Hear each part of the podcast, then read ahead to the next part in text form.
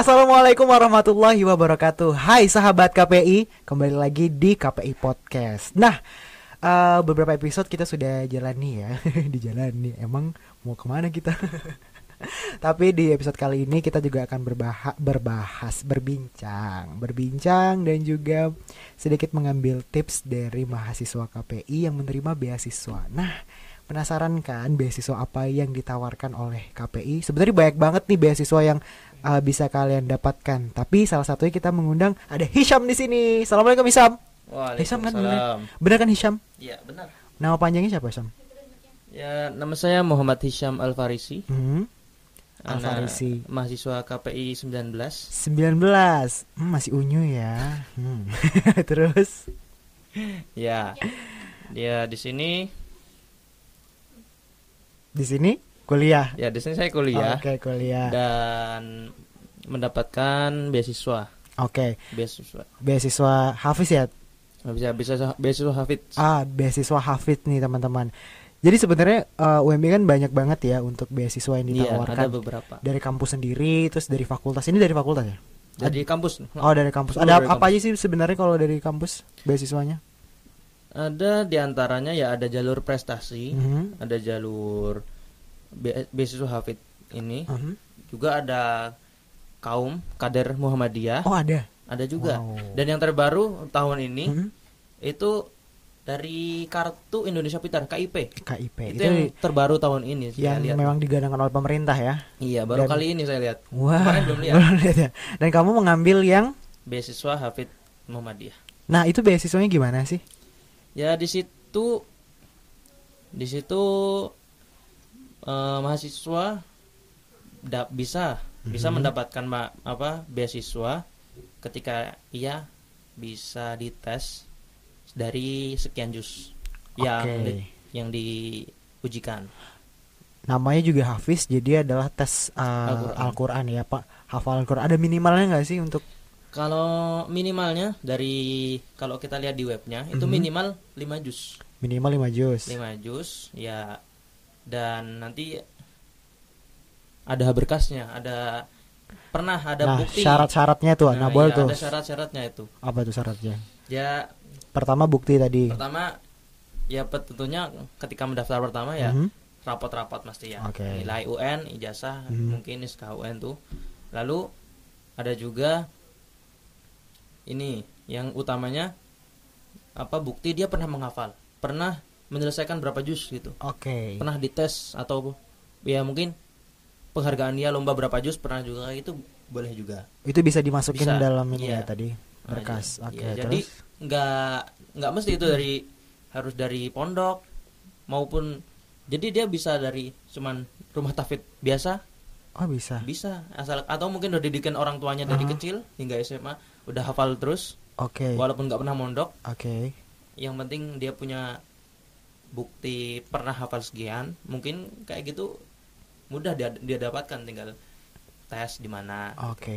berarti syaratnya yang paling utama adalah dia memiliki memiliki kemampuan untuk ber, berhafal, memiliki hafalan juz minimal 5 juz. Iya, 5 juz. Dan itu tidak di, dan itu tidak dibatasi dari sekolah mana pun dari iya. mau dia mau SMA negeri, SMA swasta, SMA Muhammadiyah ataupun pondok pesantren sekalipun ya. Iya. Bebas. Jadi ketika memang sudah ada ber kalau untuk peng, apa mendapatkan berkas itu kamu dulu gimana kalau kamu ngambilnya? Kalau dulu sebenarnya saya nggak dari awal. Oke. Okay. Saya abisnya punya ini sekolah saya sendiri hmm. sebenarnya tuh banyak menghafal Qurannya pondok ya. Oh kamu pondok. Nah, cuman oh disuruh deketin. Hmm. cuman Atau, gini. uh, mohon maaf saya dorong ke depan. Nah ya. gitu aja. Up oh, sorry guys. Cuman gini uh, sekolah saya sendiri itu uh? sebenarnya banyak kakak kelas saya yang udah lulus banyak alumni itu yang daftar keterima tapi di tengah jalan disia-siakan nggak diambil berarti uh, intinya ya? baru beberapa yang selesai sampai wisuda. Oke. Okay. gitu. Jadi sebenarnya udah diterima baik-baik cuman disia-siakan. Akhirnya di blacklist. Dah. Oh kamu gitu. berarti sempat ra sempat ragu juga untuk apakah iya. uh, apakah di tahun ini aku di blacklist apa enggak gitu ya? Ternyata sebenarnya saya sekelas banyak tuh. Sekelas banyak yang mengajukan tapi oh nggak ada yang diterima sekelas yang berarti pondok kamu sekelas banyak yang masuk KPI nih Enggak, bukan KPI. oh bukan UMY. pokoknya. UMY oh UMY oke oke oke Luas. oke ha. berarti Cuman- semua di fakultas berarti ada ah, karena universitas tadi Iya, ya oh, oke oke oke Jadi banyak bisa kedokteran juga bisa, Mhm. yang H- HI, HI juga bisa, bisa oke yang mana aja bisa. Yang penting persyaratannya itu. Cuman Hmm. ya kemarin karena saya nama sekolah saya itu sempat di blacklist. Jadi ya otomatis saya juga ikut ke blacklist, teman-teman saya juga ikut. ikut ke blacklist baik Hmm, dan akhirnya cuman saya berdua aja teman saya cuma saya cuma berdua dok Aha. dari dua angka dari angkatan cuma berdua aja yang masuk UMY Aha. jalur biasa reguler oke ya nah tapi ketika di semester 2 kita mencari informasi dan mengajukan dan ternyata bisa bisa Oke. dikarenakan kuotanya yang belum penuh oke. Hmm. nah itu kamu dapat informasi dari mana? Dari web kah atau dari TU In- itu dari kakak kelas saya yang dia bukan beasiswa hafid. Oke. Dia beasiswa prestasi. Oke. Cuman ya, cuman dia tahu ada Eh, informasi makanya iya. dibagiin. ada informasi kalau kuotanya itu memang belum penuh jadi oke. bisa masuk di tengah-tengah jadi tidak mengatasnamakan sekolah lagi jadi nggak Oke, apa-apa oke, oke, oke. gitu. Karena udah masuk di lingkungan kampus juga tadi iya ya udah masuk jadi mahasiswa duluan. Oke. Tadi syaratnya udah kamu sendiri kenapa akhirnya berpikiran "Ah, aku ngambil ngambil dah beasiswa Hafiz ini gitu? Ya dikarenakan saya sudah di bidangnya Hmm. dari SMP eh SMP kamu udah hafal berarti? Iya SMP SMA SMP berapa berapa tuh kamu waktu awal-awal hafal? Ya kalau ya gimana ya? Prosesnya ada prosesnya bisa juga ya. Prosesnya kalau SMP itu kebanyakan ya dari Hmm. semua pondok di semua eh, program tahfidz itu mesti menghafal seluruhnya. Oke. Tiga tahun full itu menghafal seluruhnya 30 juz. 30 juz oke. Tapi juga sambil dicicil yang lancar utamanya yang lancar Oh, kan? yang lancar, ya. Nah, karena yang perlu dites yang Oh, benar-benar lancar kan? Yes bener karena Nah. tidak nggak sembarang untuk apa Iya. ya tahu hukum dari bacaan Al-Quran Mm-mm. tersebut makhraj huruf hurufnya Iya. hurufnya terus iya banyak banget dah ya ya banyak banget dan ketika SMA-nya baru mulai difokuskan di per 5 Ber- juz, oke. 10 juz, 20 15 20 kayak begitu. Oke. Dan UMY dari itu minimal 5 5 apakah juz. setiap tahunnya untuk mengajukan itu harus di, di- bertambah hafalannya? Ya, jadi ada setiap tahun setiap kalau Semester ya? semester kalau semester setiap tahun tuh harus satu juz. Oke. Setiap semester eh dua juz, dua Oke, juz. dua juz. Jadi satu semester satu juz. Mm-mm. Nah, dan di situ kita harus membuat laporan setiap satu semester. Mm. banyak kegiatan ya ada pastinya namanya mencari beasiswa harus punya kerja keras sendiri yang lainnya kan Oke. nah ada sendiri itunya Wow. Hmm, apa ya? Iya sih bener setiap apa pun itu pasti kerja kerasnya juga harus ya sesuai gitu ya. Hmm. Kalau untuk kegiatan sendiri beasiswa dari beasiswa Hafiz ini gimana sih kegiatannya? Kegiatan dari program kah atau kegiatan Keren. kamu sendiri? ya di situ kita tuh programnya sebenarnya tidak terlalu terbebani Oke. jadi yang penting ketika satu semester telah berakhir Hmm. kita tuh harus membuat laporan selama satu semester itu Hmm. bisa Sendiri- kita itu sen- Iya, laporannya kita sendiri? laporan sendiri Oke. Dari yang pastinya ya Mhm. karena utamanya ya ya apa biar bermanfaat beasiswa Oke. HBT ini Mhm. mahasiswa bermanfaatnya yaitu mahasiswa ikut lomba Oke. delegasi dan Oh. mewakilkan nama UMY di situ Oke. nah di situ Salah satu kegiatan. salah satunya kegiatan seperti itu juga kayak ke- kegiatan menga- mengajar di, di- entah di masjid di luar atau di pondok atau di mana Oke. yang selama itu bermanfaat untuk mahasiswa dan univ Oh. ya jadi itu dibuat laporan Berarti memang apa ya tidak menyia-nyiakan untuk mahasiswa yang pengen Mm-mm. kerja keras mendapatkan beasiswa itu dan Iya. ternyata harus ada laporan yang supaya kamu dapat beasiswa tapi tidak zolim lah intinya ya. Iya, Bener tidak nggak hanya menerima Tapi juga Ah, ah, walaupun benar. sebenarnya ini tidak ini tidak terbebani sekali jadi terserah kita kita mau ngapain yang penting ada laporan jadi gimana ya nggak usah banyak banyak laporan nggak masalah sedikit aja tapi manfaat gitu tapi terganggu nggak dengan kegiatan dan kuliah itu? selama ini saya nggak terganggu sih Enggak. malah ya karena saya sendiri tinggalnya di sambil mengajar saya okay. mengaj tinggal di asrama asrama pondok pesantren oh, gitu okay. jadi di situ saya bermanfaat untuk pesantren pesantren jadi laporan juga uh, dari situ juga iya. ya okay. Jadi ya sudah satu jalan gitu kirain saya kamu uh, Syam ini di Unires kita. Oh iya, Unires. Kirain uh, ini kayak anak yeah. Unires ternyata setelah di usut-usut oh mm tinggalnya di di pondok. Dulu, tapi dulu sempat Unires enggak? Enggak waktu tahun saya belum belum belum belum ini belum wajib ada Unires okay. tapi setelah saya ha? angkatan 2020 ini sekarang ada persyaratan satu lagi ha? untuk yang di awal tuh berkas itu mm -hmm. Unires Ber wajib tes Unires dulu oh berarti yang ngambil beasiswa ini ataupun yang ngambil beasiswa semuanya harus ke Unires dulu Hmm, Atau belum tentu sih, hanya tentu. sepertinya Hafiz yang aja. lebih dihafid saja, Hafiz. Oke, jadi lebih teratur juga ganti kegiatannya ya, ya lebih. Ya sama kegiatannya sama kayak kita mengajari pondok. Oh wow, ya sih kayak sama aja ya. Kemudian selain itu apa aja sih yang yang udah kamu dapetin di, dari beasiswa ini? Di sini dari beasiswa ini mm -hmm. ya beasiswa ya ya biaya terutama ya. Yes. Di sini saya dibebaskan semua biaya kuliah.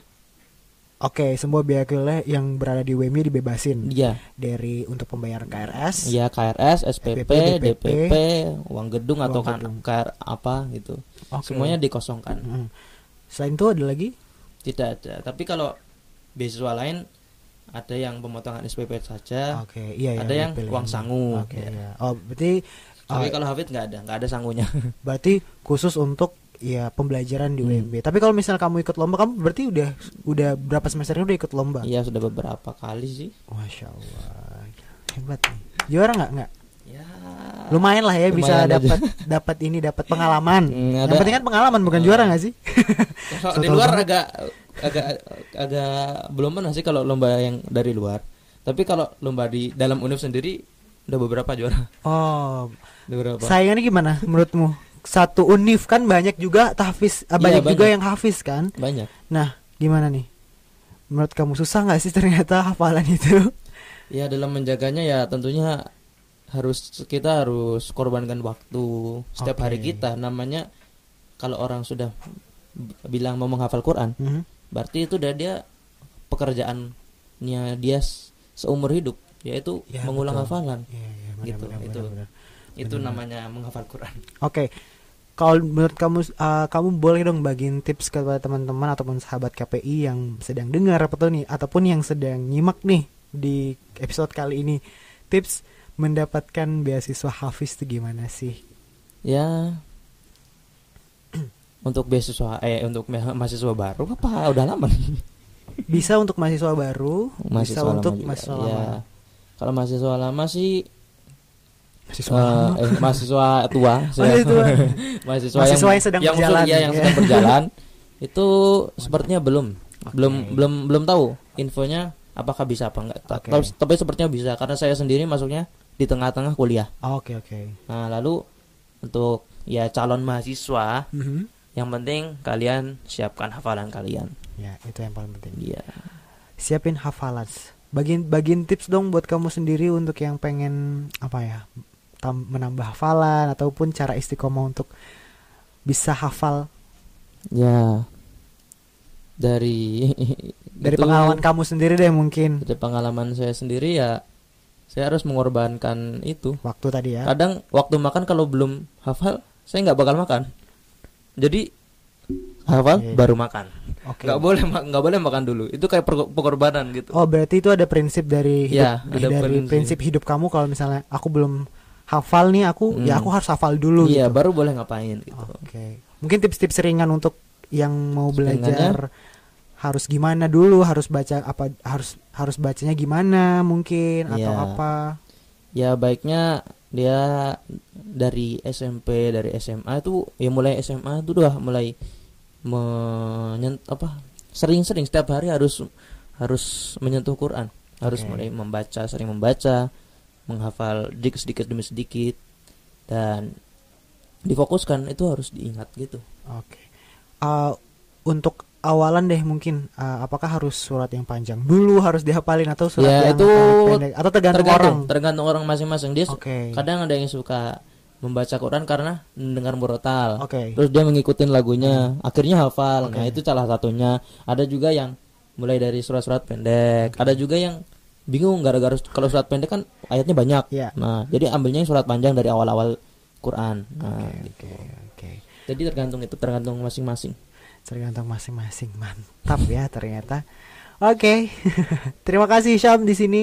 Kita berbincang tapi banyak apa ya banyak insya Allah banyak makna yang bisa kita ambil Iya, banyak pesan yang bisa tersampaikan oleh sahabat KPI yang berada di mana pun sambil nonton sambil dengerin di Spotify. Jangan lupa untuk komen kita dan juga like serta subscribe. Share juga boleh di channel YouTube at official KPI UMY kamu tahu kan pasti tagline KPI tahu dong. Berilmu, berilmu beradab, berdaya guna. itu ya kita Ya, ya, ya. kita apa kita harus closing Hmm. karena udah disuruh nih nih, kamera ini oke ya kamera ini oke Siap. siap terima kasih kita sama-sama ya satu dua tiga berilmu Berilmu, beradab beradab, berdaya berdaya guna guna. wassalamualaikum warahmatullahi wabarakatuh Wah.